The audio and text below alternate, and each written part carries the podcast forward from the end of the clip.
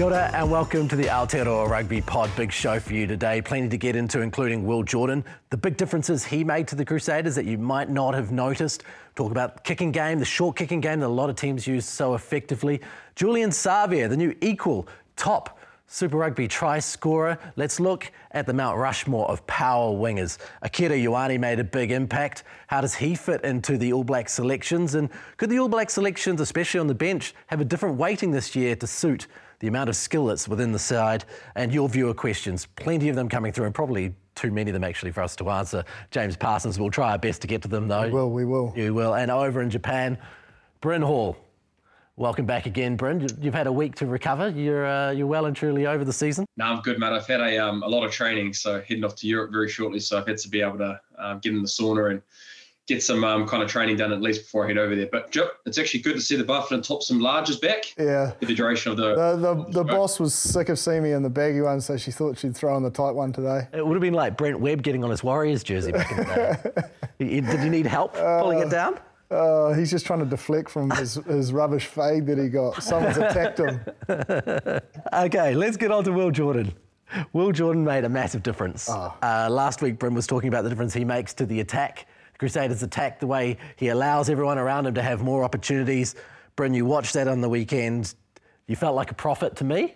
Uh, were you pretty happy with the way that he went? Oh, look, I think he'll be pretty stoked. Um, you know, eight months layoff, and to be honest, it didn't look like he missed a beat. I think, you know, we probably didn't even get to probably see um, the, the, massive line breaks and being able to um, break the line through his counter attack ability, even though he was over 100 metres on, you know, eight or nine carries. Um, I think it's the ability that he's brought to this Crusaders team that they were missing. Um, and that's not to say that Ferg wasn't doing a great job. Um, it's just the difference between between Will Jordan and his ability to be able to counter attack and see space and really, I guess, test the defensive line. And then you're looking at the set phase tries as well, one off the scrum and one off the line out. Um, but I just want to give a special mention to David Havili in those in those clips. Um, hopefully you can clip it, Ross, around how square he's getting in the lines that are from the, the loose forward, the number eight, and then also Braden Ennor's ability to be able to open up that gap for Will to be able to then um, penetrate from that. He's one of the few players that can run at speed with the ball in two hands.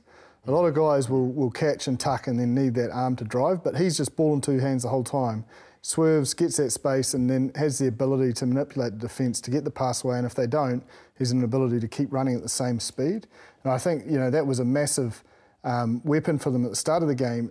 And when Bryn says he makes other players look better, I think it's the best we've seen of Macca Springer. Like Macca Springer is an outstanding talent, um, really um, shone for Tasman, but hasn't really had that sort of game that he had on the weekend, and it's purely because the defence is so fixated on what Will's doing, what Richie's doing, the line that Braden Ennor is running, and all of a sudden, you know, Richie has to pick that pass for, for him to get um, that try, but I, I still think it, it, allowed him to be his very best, his very best self, and he'll get so much confidence from that. I felt all of the players, to be fair, in that backline was one of their better games, and I'm not putting that all on Will. It's a bit of a jump, um, bit of speculation, but the threat of him early definitely created um, opportunities for others. You could see a difference in the shape, Bryn, from the Crusaders. It looked more like the Crusaders we know, with, with Richie hovering out the back and just being able to play how he wanted to play. I think anytime you can have three pivots, really, and that's what Will kind of brings. Not only is he obviously very fast when he has the ball in hand, um, he's pretty much like another pivot with great communication skills coming into Davey and into and into Richie. And then we haven't even talked about Noah Hotham and his his ability of work, how he was able to play the game because when you've got collectively three guys that are continually talking and seeing the space, you look at Will Jordan's example when Richie puts in that little chip kick. We'll touch on that with the Chiefs where they were able to do it against the Highlanders. But, you know, Will's seeing that space, and he, the only way that Richie is, is able to kick that ball into that space is that Will's calling for it. Now, he didn't get it, he didn't regather it, but if you look at it, the bounce of the ball and it went the other way, um, they could have scored off that. So that's the thing that Will does. He's got a great ability to be able to um, to see the space, but then also put others like you talk around Macca Springer and his ability to be able to then um, to score tries and be able to influence the game, along with Leicester scoring two tries as well. Those passes weren't easy.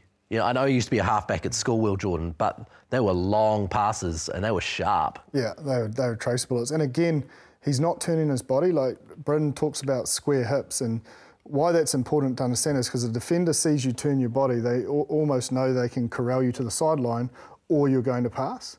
Mm. And he keeps square hips and just passes that bullet. I, I, I, know someone that would really love to see that pass would be Mick Byrne. He loved a good uh, square hip pass um, in his day w- with us, but man, it was it was Yeah, it's not as easy as he makes it look. I remember he'll probably give, give me a bit of stick for this, but when we were going through lockdown, the amount of balls that um, we had to trampoline and passing to each other because it was a bit of a work on a couple of years ago with his distribution skills to be able to put players away. But now, um, those passes you're talking about under pressure, staying square, to be able to fix that last defender, to then give the likes of Leicester and Macca the ability to be able to score the try.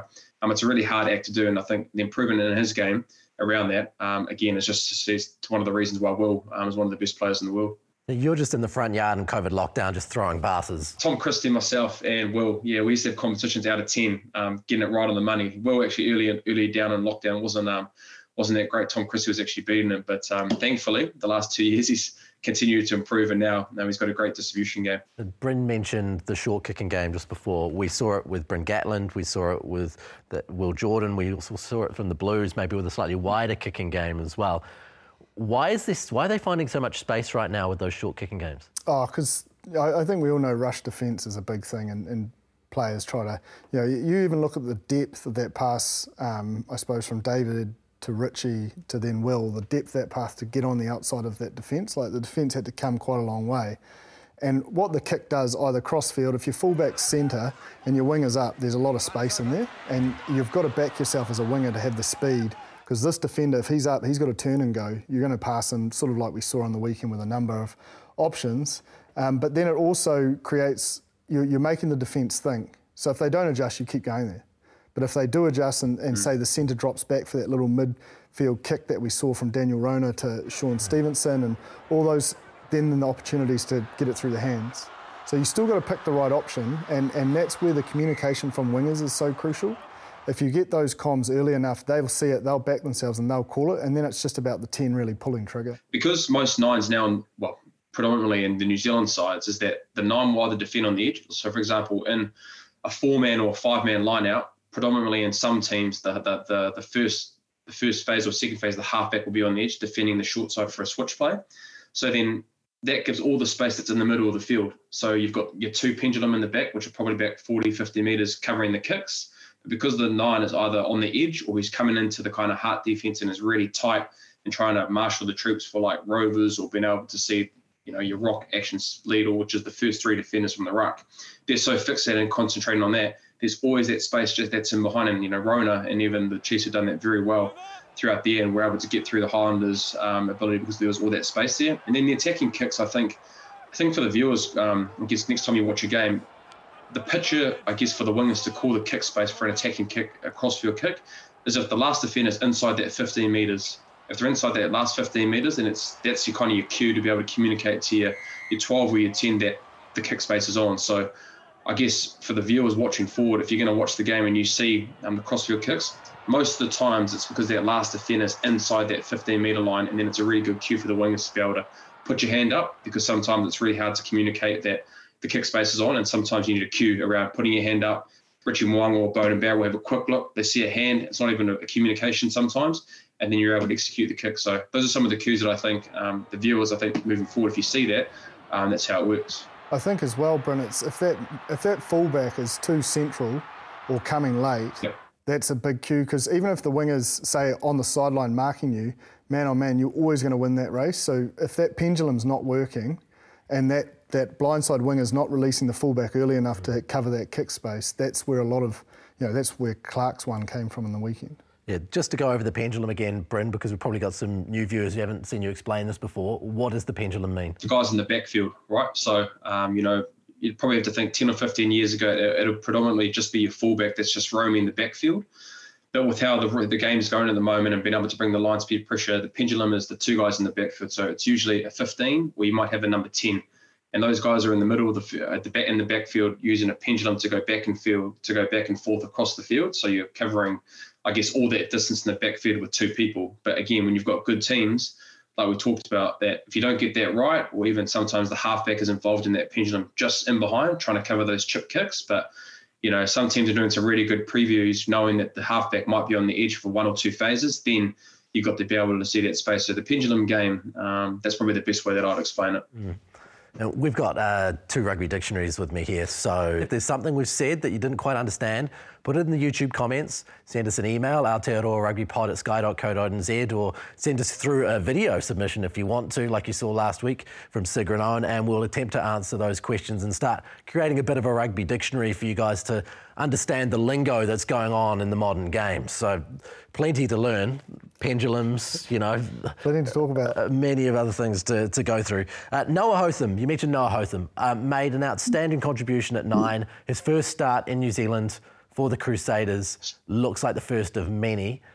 Do you think that he has put himself in a position possibly to get a start against one of the big teams? He was outstanding on the weekend, and I think the the platform that the forwards uh, put up from whether it be set piece or line out and even the breakdown as well um, was able to give him the opportunity to do that. But you know, one thing that he does he does really well that probably even myself, Drummy and Willie, um, is his, his, ability to be able to break the line when it comes to the running. You know, you look at the, the dummy and go um, going through, and then also the support lines that you know traditional line runs, but he does bring something different in and around um, that that Crusaders environment the one thing that I was really impressed with, and I know against the Blues or against you know the New Zealand teams, the kicking game is really important, and his ability to be able to get a couple of execution of those box kicks to be able to get Macca Springer or Leicester Fainga'anuku to get those ball back, I think was a really important um, growth in his game to be able to see if you do do start, you've got to be able to do that consistently at the Crusaders. So, um, but knowing Razor, um, there's no rush. I think with Noah, I think with Willi Heinz being injured for the next couple of weeks, the ability to have um, Noah come off the bench, whether that be 50th minute, 55th minute, 60th minute, to then come on and influence the game with those things I've talked about, especially his running game late in the game, will be really good. But um, you know, Mitchell Drummond, he's he's an experienced campaigner, has been in big games and understanding. You know, there's a lot of things when it comes to those big games that halfbacks have to control the game. So I feel there's no rush with Noah. He is, well, you could see that he would be deserving of a start, but I'd go with Mitch and um, let Noah um, learn from that experience, come on in a Blues game and experience that game in a big game uh, coming off the bench like that. It is a massive game in the context of this. The Blues third, the Crusaders fourth, but both only just behind the Brumbies in second. So there aren't going to be many bigger games as far as what the finals are going to look like and who gets home advantage than this game. The Blues, that second half wasn't pretty, was it? It, it certainly was. I don't, I don't, think they'd probably be overly happy with. Um, you know the whole 80 minutes in sense. But a lot of late changes, like Beauden Barrett was mm. probably the key cog. Like a lot of opportunity was given in that game driving space where they were so clinical in Fiji. They executed that perfectly. You know to the point that Caleb, you know, although it wasn't a 50-22 because the ball was passed back, he was he was kicking. So they they had a game plan. They executed it and, and they got the result they deserve. On the weekend, sometimes when you get opportunity, you really want to stake your claim. But what's when the Blues are going well, their breakdown's ruthless and they get quick ball, mm. and their their ruck to kick ratio is probably around three or four rucks and then kick, and they'll go to those contestables. They've they're leading the comp in retaining kicks, so that, that it's a big part of their game. I think for attacking and contestable kicks, they're around 35% re- retention, which is pretty good this day and age. And if they don't get a retention, they get a good breakdown because they can tackle and get them to the ground. It's it's it's the, it's their DNA because they don't like playing between the 40s. Like it's just wasting. They've got big forwards, mm. and it's wasting energy that they could utilise when they're in the 22. So going to that kick straight, and and I'd say it was probably, I don't know the actual stats of how many rucks to kick ratio there was, but there was a lot less kicks, and and obviously they had quite a bit of ball. Um, so you'd have to think it was a lot higher, around that sort of seven and eight probably. Um, and, and even when Bodie got um, interviewed during the game, he said our territory game's just not there. We need to get down that other end of the t- field. And then the glaringly obvious thing, which doesn't matter how many changes you make, is discipline. Um, they just gave away too many penalties. They, they couldn't get their game going. I don't know how many times they got through three phases, but it wasn't often. Um, so that, that, that discipline and piggybacking Moana down the field um, which we haven't seen from this year. Their discipline's been pretty good. But it's again, it's that excitement and that desire. Mm. When you get your opportunity, you, you want it, you want to make a statement so so much that you sort of don't um, you know, always stick to the game plan. I think that a little bit of kudos needs to go to Dalton Papali'i in the end there. I know that MP probably showed their lack of maturity in finishing off games with probably some unnecessary penalties and, and cards. Mm. But you felt Dalton knew that if they continued to push scrums, continued to push, the reward is going to come. And it showed quite a lot of patience. Yeah, and I think, and a lot of belief, because sometimes going to a scrum is dangerous. Mm. Like if you think about it, because if it collapses and the ref sees, I don't know, a prop's feet go at the back and he views that as the Blues have taken it down, it can be, especially against a side with less numbers. Um, but you, once they lost one, and Levi Aumua came on to the side, you knew that you might as well just keep milking another penalty, and it's either going to be penalty try or someone else is going to go. And then if it's if they hold their own, well, you've got to back Rieko with pace um, to probably score there. Yeah. So the scrum was definitely the right option. Um, but I agree with you. Yes. Um, it was, you know, you think about the Chiefs game when everyone was quite harsh on Dalton not taking three points. Mm. but you know, I think he, he's he's growing every every week as a leader, and, and he, he he didn't even look um, like it wasn't going to be the option when they went down to that yellow card, I was thinking it's going to be a penalty trial. They're going to continue to keep going for the, for, I guess, for another sin bin. And I think there's one instance, I think, in that, that scrum, Cam Suafoa actually took it off the back of the scrum, mm. and then it was the ability for them. From in my mind, it was like, okay, they haven't they haven't got a, a, penalty here. Can they just hold on and be able to defend their line? Because obviously you've taken away the advantage of having that that scrum to be able to be a penalty trial or another person that's going to get sent off. But then obviously, you know it will discipline in those crucial moments, like you said, around maturity, Ross. You know, understanding that you know you've done, you've got that done there, staying in it. And Lotu Inisi actually talked about it, and when he was talking about it in his um his conversation on the sideline was having the ability to be able to stay in it. And so you probably have to think in that last five minutes, getting that group together and saying, you know, what what were we thinking here? How could we get better here? Because you did the job in the scrum. Obviously, they took it off the decision for Cam Suafoa, and then you give away a penalty because you're not behind the line, and Mike Curry gets sent off from that situation. Then leads into um, the penalty try. You know, so it's really tough for Moana Pasifika because you know everybody's talking around that game. They should have got that job done. But in saying that, to the Blues' credit and to Dalton's leadership, understanding that you know what, there's an Achilles heel, Achilles heel here, and we're going to hammer it till we get someone off or we get a penalty try, and, and that's what happened. They ended up winning 31-30.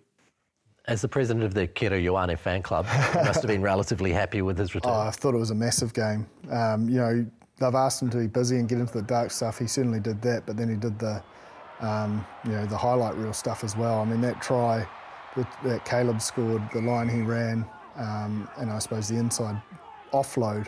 When a player's coming over your shoulder like that, and he still flicks it around that player and gets, you know, and then it looked like, honestly, it looked like Caleb was shot out of a cannon. He, he exploded onto that so fast. Yeah. But it was more the stack tackle, key turnovers when they're in defence in their own 22, breakdown turnovers, dominant hits, um, his collision work in and around the breakdown. Um, and he just constantly was there.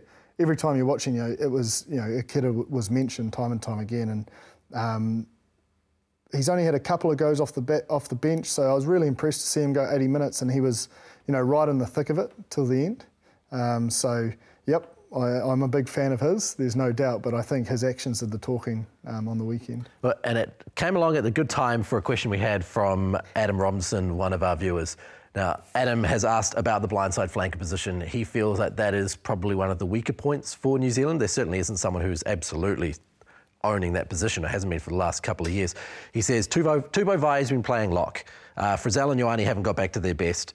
If it's Scott Barrett, does he need to be playing six for the Crusaders, or can Jacobson be a dominant AB's six? What do you think about that? I think you've got to put Blackadder in the mix as well. Yeah. Um, I think he, he, the way he came back those first few games, um, the only key for him has actually been able to stay on the field. Um, I think Luke Jacobson's a great person to consider. Like he's back to that sharp shoulder um, tackler, defender, ball carrier, playing his role within a pretty impressive pack at the moment. Um, you know, can't be too hard on Akira at the moment. He's had you know one start. He's just got to get some runs on the board. I think this week will be a massive week if he can really perform. And this is where I think the decision will come down to is these guys that are playing six come finals time. You know they need to be playing that test match level and being a difference, being that enforcer that we know Ian Foster wants. He wants his Jerome Kaino. Yeah. Like let's not kid ourselves, and and and he'll he'll want to see that.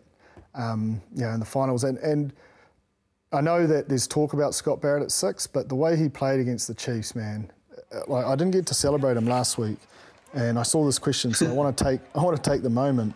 Um, where's his stats? Uh, 11 carries, 14 tackles, 37 rucks.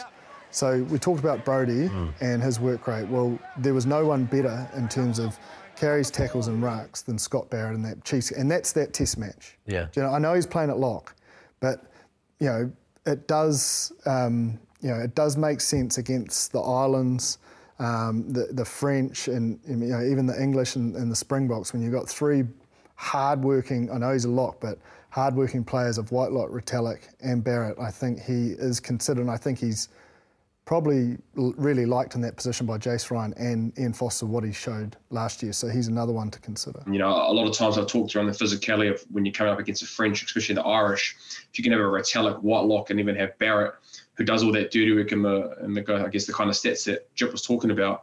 Um, I think that's what we kind of need when we're going to end up playing those players. But that's not to say that Aki or Shannon Frizell, who you know has, has been there or thereabouts the last couple of years, uh, that they can't do that job. But um, it's just showing that in those games they have leaned lean towards having Scott Barrett in that position for the for the kind of facts and stats that, that Jipper brought up. And this kind of leads into the next question that we've got. This question has come through from Nadav Pizarro via email. He said, The preferred starting backline that seems to have taken shape Smith, Mo'unga, Clark, Barrett, Ioane, Jordan, and uh, yeah, and other Barrett includes a 12 that can cover right wing fullback, a 13 that can cover left wing, a right wing that can cover fullback, and a fullback that can cover fly half. It seems to me that the only positions not covered in case of injury is nine in the centres. Doesn't this provide the perfect opportunity to go with a 6 2 split on the bench? Depending on the opposition, yes. Like, I wouldn't argue with any of that. You're probably looking at a nine um, and a midfielder, as he, as he mentioned, which is probably between Anton, Jack, and David Havili. There's probably someone else I'm meeting. Or even like, if, if we're going outsiders, like a Proctor, um, Umaga Jensen, there's guys anyway that can fill that role. But you'd have to think probably Anton or Davey Havili have got the inside running. Mm. Um, nine's obviously whoever that is. And then it could be the point of difference. You know, like uh, what do the Springboks call it? The bomb squad. Yeah. You know, is their front row well, you know, if you think you carry those three loosies and, you know, last 15, 20 minutes in, in a test match, you know, you could put a Scott Barrett into lock and then have three sort of fresh guys available to bring it home. It, against like a Springboks or an Ireland or a France, it's it's exciting because because of the versatility in the backs. Yeah. yeah. And what do you think of that, bro?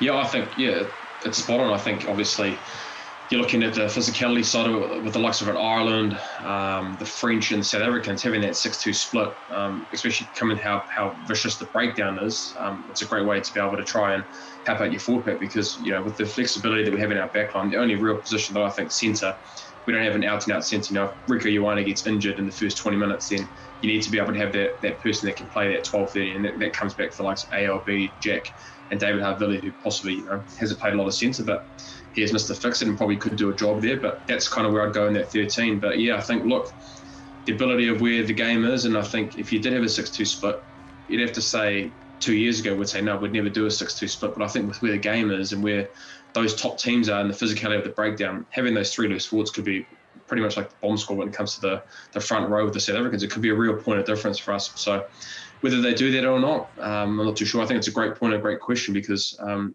I definitely could see the positive the positiveness of us doing that, considering where the game is with those top tier nations and the breakdown and the physicality of what the forwards are expected at that level. To to play devil's advocate though, you'd only do it if you're going to use it. Mm. So that would mean yeah. Ardie and Sam are going to come off the field. Yeah. And you think of that, and you're like, wow, like Ardie's an 80 minute man. Yeah. You know, so there's absolutely no point if there's no um, desire to do that. And if you end up short of backs, mm. Ardie can pop out onto the wing or whatever you need him to do yeah, as well. So could Akira. Yeah. Um, but all I'm saying is there's no point having two guys just sit there if, if you're not going to mm. use them. So yeah. if you're not going to use them, you might as well stick with the traditional, you know, setup. Mm. Well, why don't we uh, take a bit of a look at that Canes game? I, it was really interesting at the start of the Canes versus the Drua. The, one of the opening quotes from Greg Clark, the commentary legend out of Australia, is form doesn't stack up in the Fiji heat. and boy, was he right. Certainly was. Um, and they didn't, I mean, you actually have got to give a bit of credit to Fiji and Drua. I, I thought um, Lomani was really good, Bryn, like in the way he milked a couple of penalties by passing to guys. Um, he didn't overplay his hand. They got down that end and, and, sort of said, oh, if you want to play your game, play it. Mm. But you probably will run out of um, energy. And, and that's probably what we saw. Um, and then some good impact from Valentini. Like, kickers are just so valuable. Mm. and those were not easy kicks. And he, he, he brought it home uh, when you probably thought the Crusader, yep. uh, Crusaders, Hurricanes were about to run away with it. Um, but you go through the stats and there's 25 minutes ball in play. So I don't, it would be easy to say the Hurricanes overplayed their hand, but in terms of position and territory, it, it wasn't that much different. Mm. Um, I, I, just think the Heat just sucked the tank dry. And, yeah, and yeah. Fiji were probably a little bit frustrated after they didn't quite get the performance they wanted against the Blues. So their collisions were a lot more, um, I suppose, direct and a little bit more venom. Yeah, yeah. It was an amazing watch. And it makes you think that, in, I suppose, when you look at Super Rugby as a whole, Bryn, where the crowds aren't necessarily huge and the passion's not necessarily there all over the place, and you look at that game and you look at that crowd and you look at that result and you say to yourself, is the Drua the most important team right now to Super Rugby in that they are showcasing what it is to be a professional sporting outfit who captivates fans? Oh, 100 percent. And look, there's been you know, you know, for a long time before the Fijian Drua were here, there's so many Fijians that were coming to New Zealand or Australia or any parts around the world that are currently playing overseas that are able to be able to influence games because just that's who they are. They're such special players, and then to have a team like the Fijian Drua come into the Super Rugby uh, Pacific and being able to get results, and these aren't just results against you know the bottom teams, the Crusaders who hardly you know they'd have to say would be one of their best victories ever, and then you've got just being the Hurricanes the top team. They didn't they didn't rest anybody really. They knew the challenge that was going to be going over there, and they got the result against a top quality Hurricanes team. So you bring on the fact that you see a pack a pack a fan base, and you're seeing when they're winning that when they're getting the points in the last minute, the screaming fans, and showing how much enjoyment it has. I think it's been a real breath of fresh air for the Super Rugby Pacific. I think because you know we've talked about a lot around the dwindling crowds and not being able to have people, a lot of a lot of empty seats. But you go over to Fiji, and I can tell you those players that are going over there right now, it's a hell of an experience. Even though you're on the losing side of it, the fans of what they bring in Fiji, um, the hospitality, they be able to how much support they give to not only the Fijian Drua, but the the teams that travel over there. Well, they support them very, very, very good as well. So.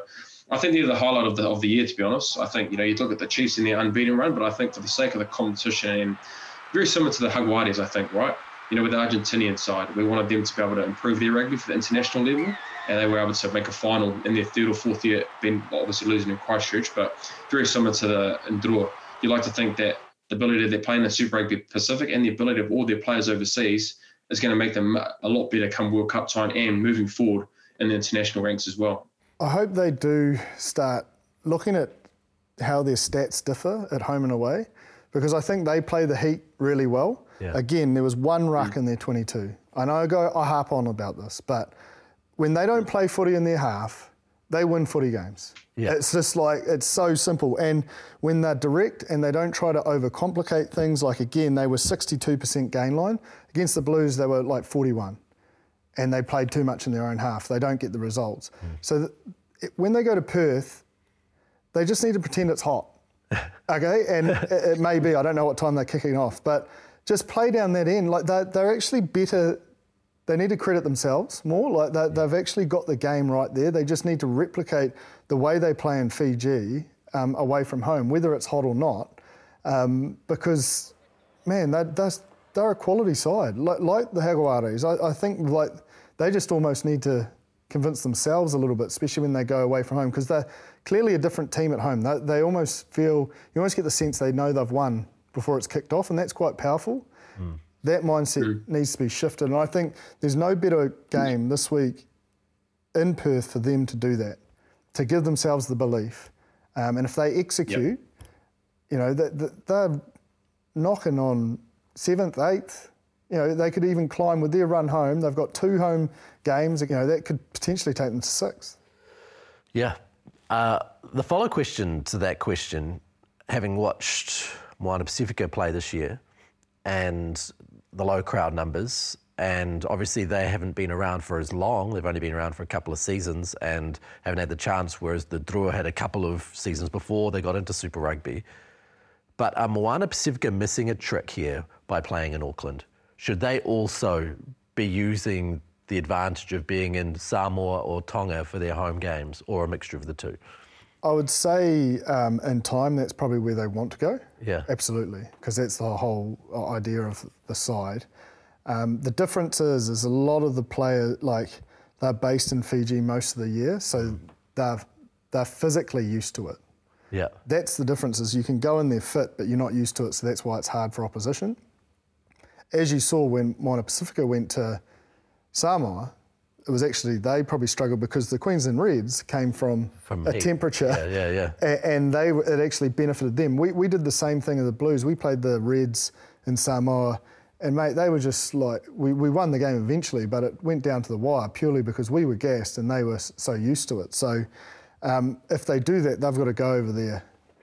You know, and the talent's there. If you look at um, Miracle Faiilagi, you know, like the talent is there, and I think that's the more that they can bring that talent over, then it will make more sense because there'll be a, a product line, and that's what I'm saying. I think that's where they want to get to. That's where they want. They want academies and they want systems and they want local players having a pathway to Super Rugby. Yeah. You can't just like Fijian Drua had a little bit more set up through sevens and, and you know sort of I suppose been one place. Yeah. When you've got a couple of places, there's just a bit more um, logistics to, to go before they can just do that. But like I said, I think make no bones about it, that side wants to be there in time with a full setup and, and pathway for, for local Pasifika boys. Although that I think I started balding with that last 20 minutes of the Blues Moana Pasifika game, well, balding more. Um, but they've, a lot of people that aren't rugby fans coming up saying, oh, I watched it, it was so good, it was enthralling. And I was like, you know, like, and it didn't matter, they just liked the close nature of the game and the way it finished and the drama. And um, so that, you know, that uncertainty of results, you know, brings eyes to our game. Oh, even the Rebels pushed the Brumbies. There was a moment in that where Noah Lolesio scores this outrageous try from the end of the earth, puts the ball down, addresses the camera, and goes, Carter Gordon. Uh, Carter Gordon. He said Carter Gordon's name, like basically questioning Eddie Jones on screen, saying, What were you thinking picking him and not me in the Wallaby squad? I think What a moment. based on his performance, I think we all know why. Yeah. Because he was trying to get a reaction and get some life back in his, you know, he'd, he'd probably become so accustomed to being picked, Yeah. getting opportunities, and it was just a prerequisite. And then the shock, you know, we've spoken about Tate McDermott and the way he's reacted, Jake Gordon. He's just another player. He was so hungry. You look at that try he scores, he almost steals it Yeah. um, from the forward coming around the corner to get it and just punches that hole and scores. He he singled this game out to make a point. And there should be no excuse for him, Jip. You know, he's been around long enough now. We've talked about it earlier when he was selected last year around giving him growth and the growth that he's had in his game. He should be having those consistent performances every single week. He's got a great forward pack.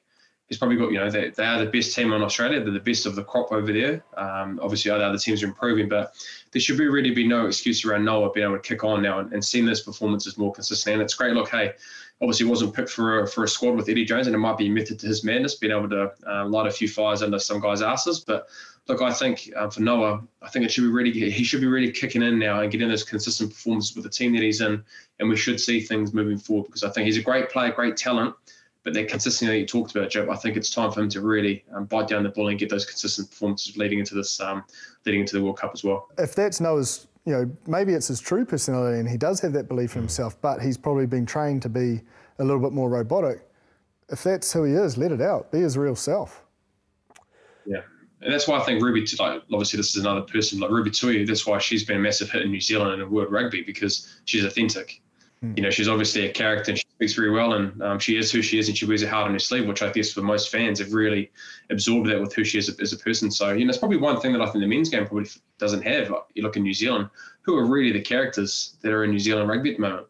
I couldn't really point out anyone that was kind of at that stage of where Ruby is, how authentic she is. I, I'd really struggle to find a character in New Zealand rugby that you would be able to say, oh, yep, that's a character or someone that's authentic and does something a little bit different from the status quo. I think there's a couple. I mean, Naitoa Akoi definitely is, um, Ah, yeah. you know, different, but that's who he is.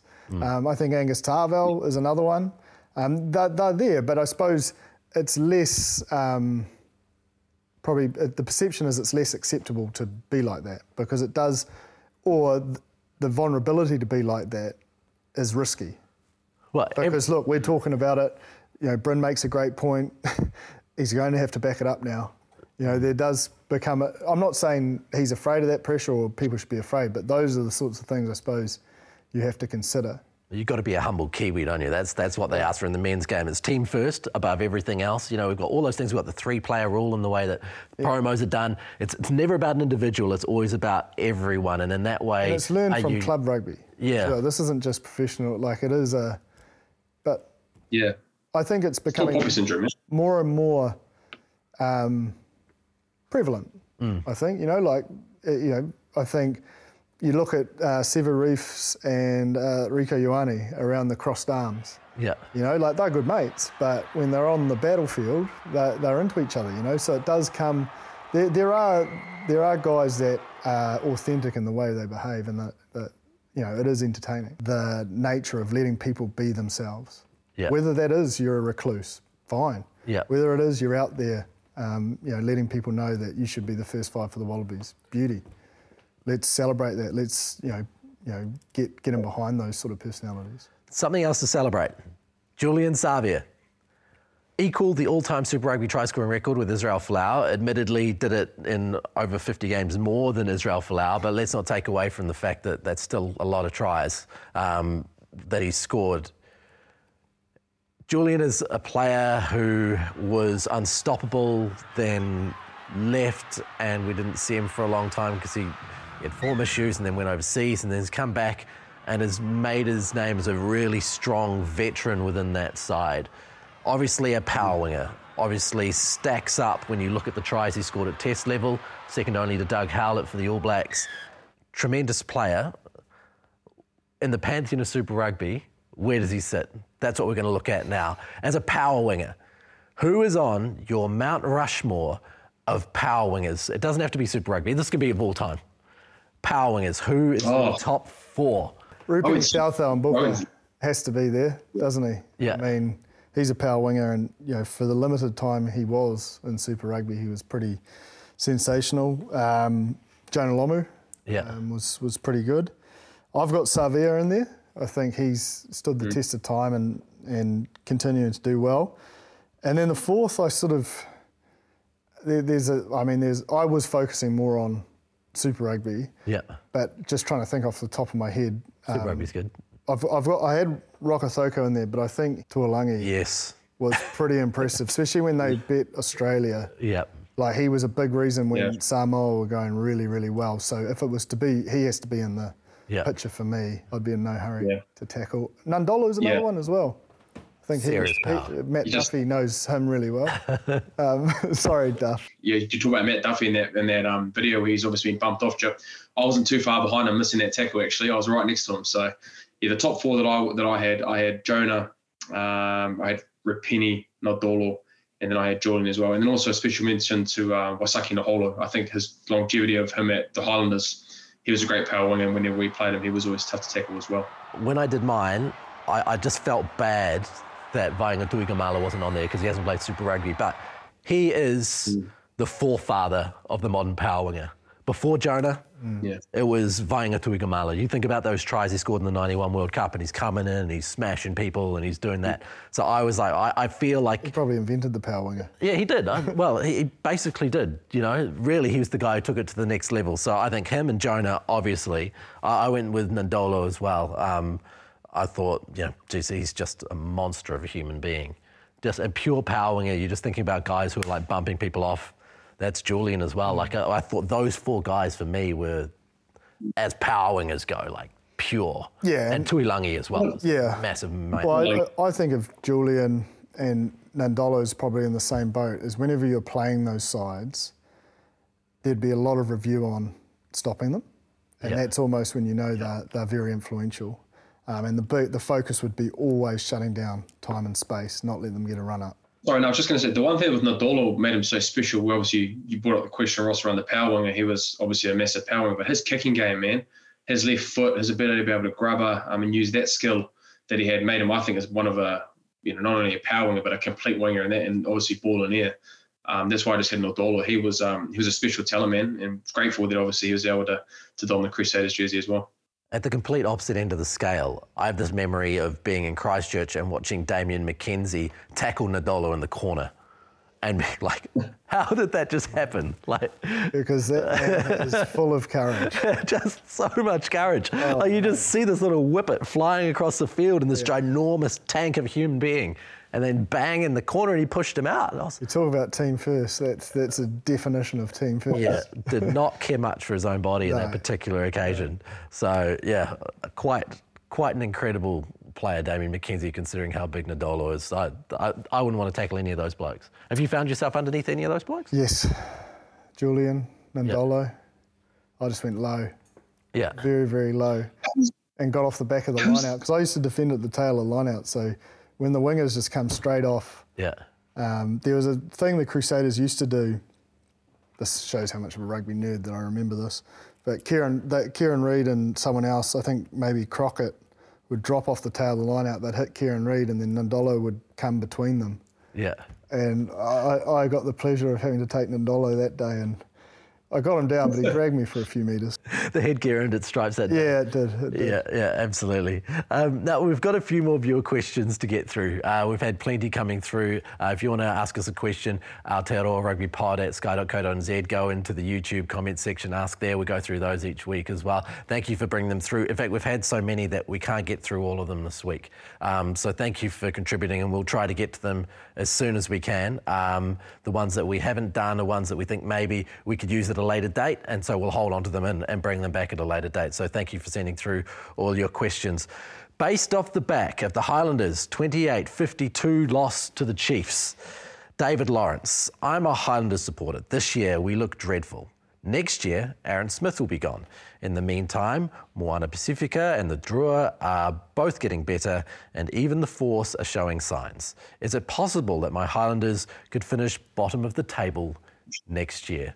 Bryn? No, I don't think so. But I think they are in trouble in terms of um, where they are as a group. And I think just the unfortunate thing, I think, for the Highlanders is the cattle that they have. Um, you know, there's a lot of they're obviously they have gone through the academy run. There's a lot of young guys that have come through and actually playing really, really well. You look at Holland, um, and obviously guys like that that have come through their junior system. There's obviously a couple of young halfbacks that have come through, and so no different from where the Chiefs were. I think they're a little bit worse off. Probably, I think the Highlanders are a little bit worse off from when the Chiefs were um, in 2020, 2021, giving guys opportunities to be able to then um, experience what Super Rugby is like, and then being able to then where you see now where they're playing consistent rugby. All those those guys that have had three or four years now under their belt, they're playing really good rugby. I just think at the moment where they are and where their where their group is, um, they've got to be able to try and improve. And I think you know maybe this year, possibly even next year, it might be really tough for them. Uh, but I don't think they'll finish last. I just think that they've got to be able to have time to be able to have those guys that are going to be coming in. You know, look at Aaron Smith, who's going to be leaving. Um, Shannon Frizell's going to be leaving. That's their two All Blacks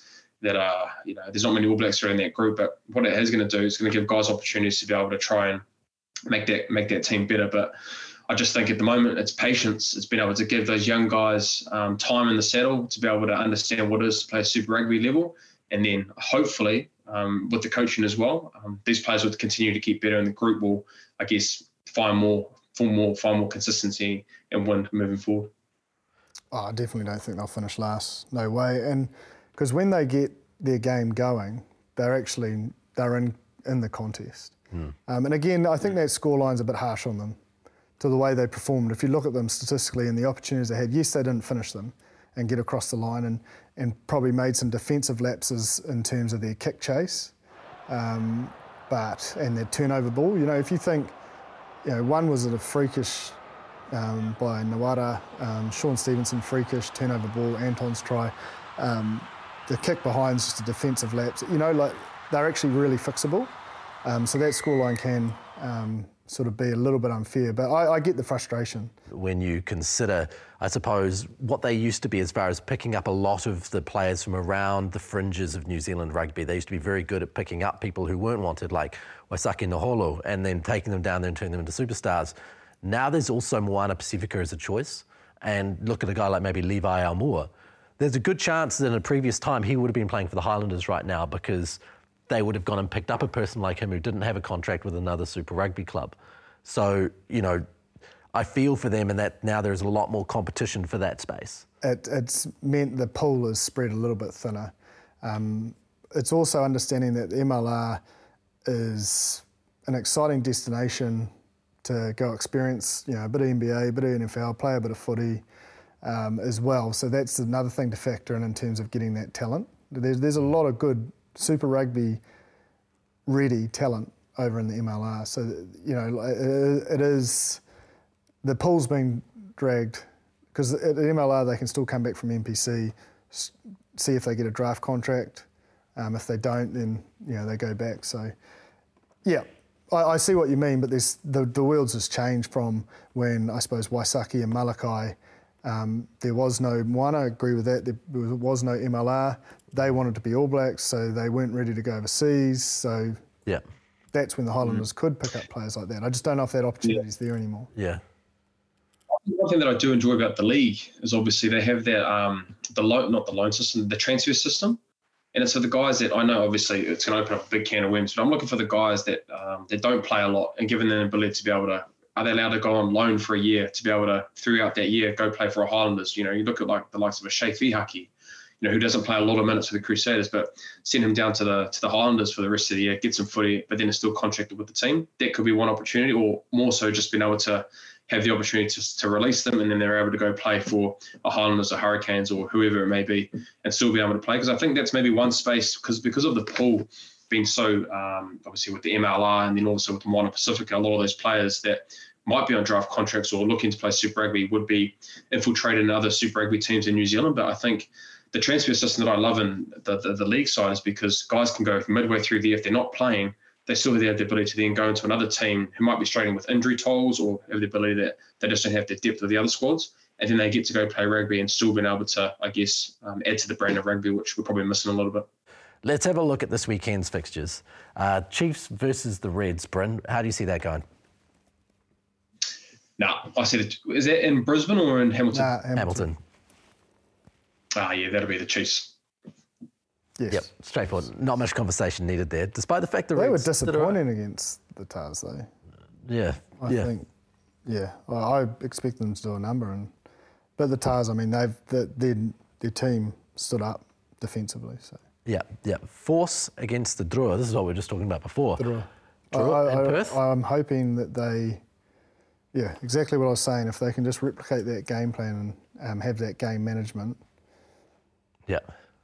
Yeah, I'm going to pick the Drua. Yep, I think. Um, yeah, I think it's probably a good time for them to have that confidence of, you know, I guess, building that belief that Jip talked around. They beat the Crusaders, beat the Hurricanes. I think now the challenge is to go do it overseas. So I think Mick will be, um, and the coaching staff there will be seeing this as a real uh, pivotal, pivotal match for them. And I see them getting it done over the in force in Perth. Sorry. Canes versus Moana Pasifika. That's a pretty straightforward pick. Canes at home, Bryn? Well, not necessarily a straightforward pick, um, considering how they went on the weekend. But no, I think that the Hurricanes, knowing what what's what's required of them to be able to go into that kind of top three, or possibly try and keep in touch with that the second place. Um, yeah, I'd go the Hurricanes and look for them to try and get a bonus point in that in that Moana Pasifika game. I feel for Moana Pasifika in a way because they had a fantastic performance which puts the Canes on notice, but the Canes lost. Yeah. So they're already on yeah. extra notice. Yeah. And you just know there's going to be a backlash. Yeah. Uh, that's, I mean, I, I, I, hope MP can stand up like they did against the Blues, but knowing the cattle that's in that Canes side that won't be happy, mm. We're in for a doozy, I'd say. Yeah, Tahs v Rebels. Tahs at home. Yeah, Tahs. Tahs. I need to start making up making up some points, so I'll be picking the Rebels. Yeah. Go the Rebels. I like it. Well, some people lost points on the weekend. The top guys were picking four out of six, you know, because there was there was the Red Stars game, and you know, mm. um, as well as the Drua Canes. Yeah. Uh, Brumbies versus Highlanders, Bryn. Yeah, probably a bit too tough for the for the Highlanders. Um, they could do it, like we said, they've got the ability to be able to do it, but I think with again with what I said about the Hurricanes, with the Brumbies being able to try and get that second spot, um, yeah, I'll be sort of seeing a lot of line-out mauls and a lot of box kicks in Canberra that time of year. So I'll be picking the Brumbies. Yeah, I think the Brumbies. They didn't play that well against the Rebels, so again, they're a top quality side that will be um, sharpening things up. Yeah, I don't know whether I should really even ask this. Like, I'm going to have to ask it, but we all know what the answers to this question are. Um, so, the Crusaders against the Blues. Jipper, why will the Blues win? Um, I think personnel back, um, and they've got over the hurdle of winning in Christchurch last year. So I think they come to the starters line, you know, in line with each other. It'll it'll go the whole 80, um, but I think you know the Blues need to back themselves and and and their ability. The key for them will be they need to have that quality set piece that they've, you know, they did have really quality set piece on the weekend and they had it in Fiji. If they get that, they know they've got the ability and they've got to get their kick strat right. The one thing the Crusaders always do so well, I mean, if you look at the weekend, um, where are you, Crusaders? 920 metres kicked, 528 metres run. They know how to play in Christchurch. Yeah. Like they, they've, they've got it down pat. So sometimes playing without the ball is more valuable than playing with it. Jipper, if I don't know how close we can get to this book, but um, is this your second book notes almost for the Nearly, season nearly, nearly. Very close. There's a lot of preparation that goes in on this book. Uh, okay, Bryn, why is Jipper wrong? I just think, oh, I'm not saying he's wrong. Very valid points, and it can be, uh, it can be done. Um, but no, I just think the the set piece better. I think the improvements that they showed against the Force, and obviously the Force didn't put up a big, big, um, I guess, big hurdles in that in that respect. But I think you know having Cullen Grace back, and I think the success of that final last year, having that third lineout option, is going to be really pivotal. I think you know knowing that, knowing that group, and I guess the time of the year could be wet, could be a little bit, um, bit, bit dewy down there. It'll be definitely going down to that kicking game and sometimes playing without the ball. And I think um, the set piece, whether it be scrum time or line out, um, they would be putting a lot of pressure on the Blues. And so for that fact, I think um, the Crusaders with that um, will get the job done uh, against the Blues. So Crusaders Blues, this is kind of how we thought this was going to pan out. Yep. as it has for four years. As I said, as I said when it was the Chiefs Blues, Yeah. I'm going to pick them. You're going to pick them. Yeah. No But everyone down th- uh, watching or listening would know I'm lying if I said the Crusaders. Yeah. They would just Yeah. know he's Yeah. full of it. So Yeah. I'm being authentic to myself. That's right. Lolosio and I. Got to be your authentic self. Okay, well, that's cool. Big game. The Blues versus the Crusaders, uh, probably the top rivalry in, in all of Super Rugby. So, going to be an absolute cracker. Both teams have got so much on the line, sitting third and fourth in the standings. And probably at the start of the year, both of them were expected to be either one or number two. So, there's a lot to prove there.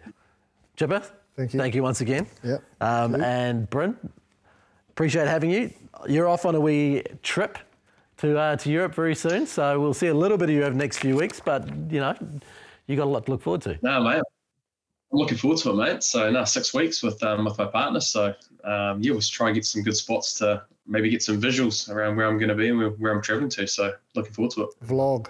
So, there won't be vlogs from my. I'm terrible when it comes to social media. So, Sammy's actually pretty good at um, the old vlogging. So, have to get on there sometime. Does the team nutritionist hear that you're going to Europe for six weeks and just have a fit? He's probably celebrating. No, I think Jipper knows. Yeah. Jipper knows me too well. Is that I get um I get too nervy even when I think I took like a week off. I had a week off, and then this whole week before going to Europe, I've trained pretty much six out of the last seven days. So I get too worried, Ross. So I'll be training while I'm over there, mate. Pounding the pavements of the beautiful European cities, not a bad way to go. Yeah, just getting the old extension of the old wine glass just going in every time I go. And it'll be good. Good balance. Okay, mate. Well, enjoy. We'll uh, talk to you again soon. And thank you to you all for joining us once again on the Aotearoa Rugby Pod. Please catch us on YouTube, catch us on Sky, catch us on Rugby Pass. Please leave comments in the YouTube section. Send us an email, Aotearoa Rugby Pod at sky.co.nz or leave us a video submission at the submission feed you'll see along the bottom here. Thank you once again for joining us. Mā